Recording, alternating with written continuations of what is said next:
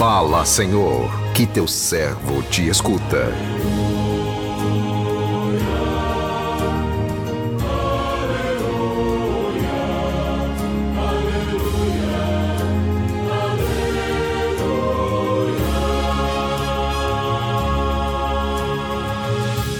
O Senhor esteja convosco, Ele está no meio de nós.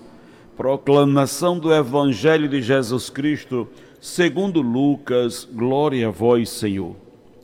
Naquele tempo, Jesus estava expulsando um demônio que era mudo. Quando o demônio saiu, o mudo começou a falar e as multidões ficaram admiradas. Mas alguns disseram: é por Beelzebul, príncipe dos demônios, que ele expulsa os demônios. Outros, para tentar Jesus, pediam-lhes um sinal do céu. Mas conhecendo seus pensamentos, Jesus disse-lhes: Todo reino dividido contra si mesmo será destruído, e cairá uma casa por cima da outra. Ora, se até Satanás está dividido contra si mesmo, como poderá sobreviver o seu reino? Vós dizeis que é por Beelzebub que eu expulso os demônios? Se é por Beelzebub que eu expulso demônios, vossos filhos os expulsam por meio de quem? Por isso, eles mesmos serão vossos juízes. Mas se é pelo dedo de Deus que eu expulso os demônios, então chegou para vós o reino de Deus. Quando um homem forte e bem armado guarda a própria casa, seus bens estão seguros. Mas quando chega um homem mais forte do que ele, vence-o, arranca-lhes a armadura na qual ele confiava e reparte o que roubou. Quem não está comigo está contra mim, e quem não recolhe comigo, dispersa. Palavra da salvação, glória a vós, Senhor.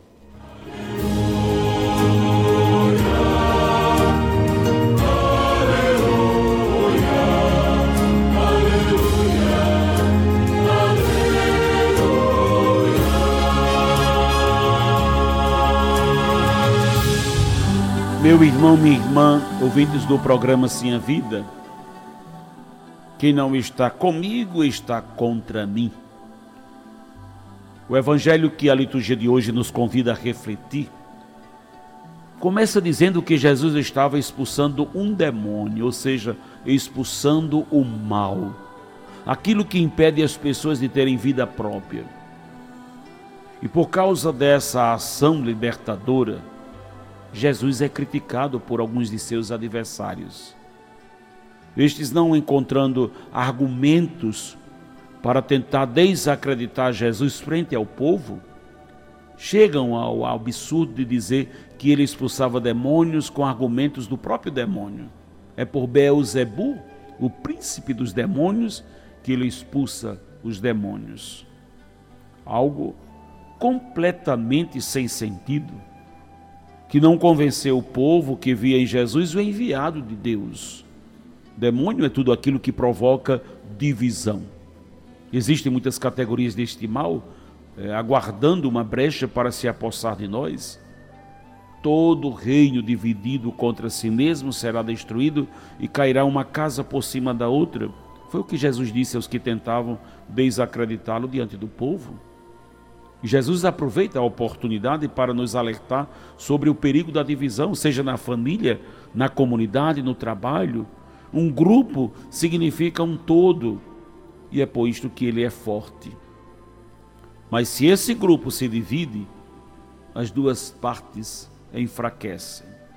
Ao invés de produzirem frutos, passam a serem adversários, dando brecha para o mal. Para muitos de nós, a figura do demônio que nos fora passado na infância era de um bicho feio, com chifres e orelhas compridas, mas hoje, amadurecidos na fé, nós sabemos que o demônio não se apresenta assim, pelo contrário, o demônio é sedutor, aparece de forma bonita, sutil, para nos enganar. Todos nós sabemos que o demônio existe e que ele tem poder, que só Deus é mais forte do que ele.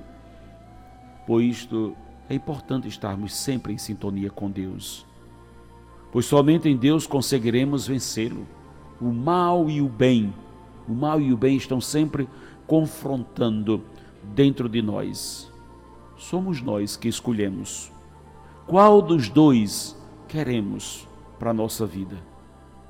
Permitir que o mal se instale dentro de nós é ferir o coração de Deus que nos criou para o bem. Quando o mal insiste em permanecer em nós, é sinal de que não estamos alimentando o bem que Deus plantou no nosso coração, que estamos alimentando o que é nocivo à nossa vida, como o ódio, o ressentimento, o desejo de vingança. Assim como as plantas bem adubadas conseguem sobressair mesmo em meio às ervas daninhas, nós também quando enraizados em Jesus, conseguimos crescer em meio às pedras e os espinhos que tentam dificultar a nossa caminhada na fé. Quantas vezes fomos criticados por fazer o bem? Mas, como seguidores de Jesus, comprometidos com o Evangelho, não podemos deixar que nenhuma crítica nos impeça de dar continuidade à presença de Jesus no meio em que vivemos, de fazer o que ele fazia. O mal nunca sobreporá o bem que se estivermos embebidos no amor do Pai, fortalecidos no Filho, iluminados pelo seu Espírito.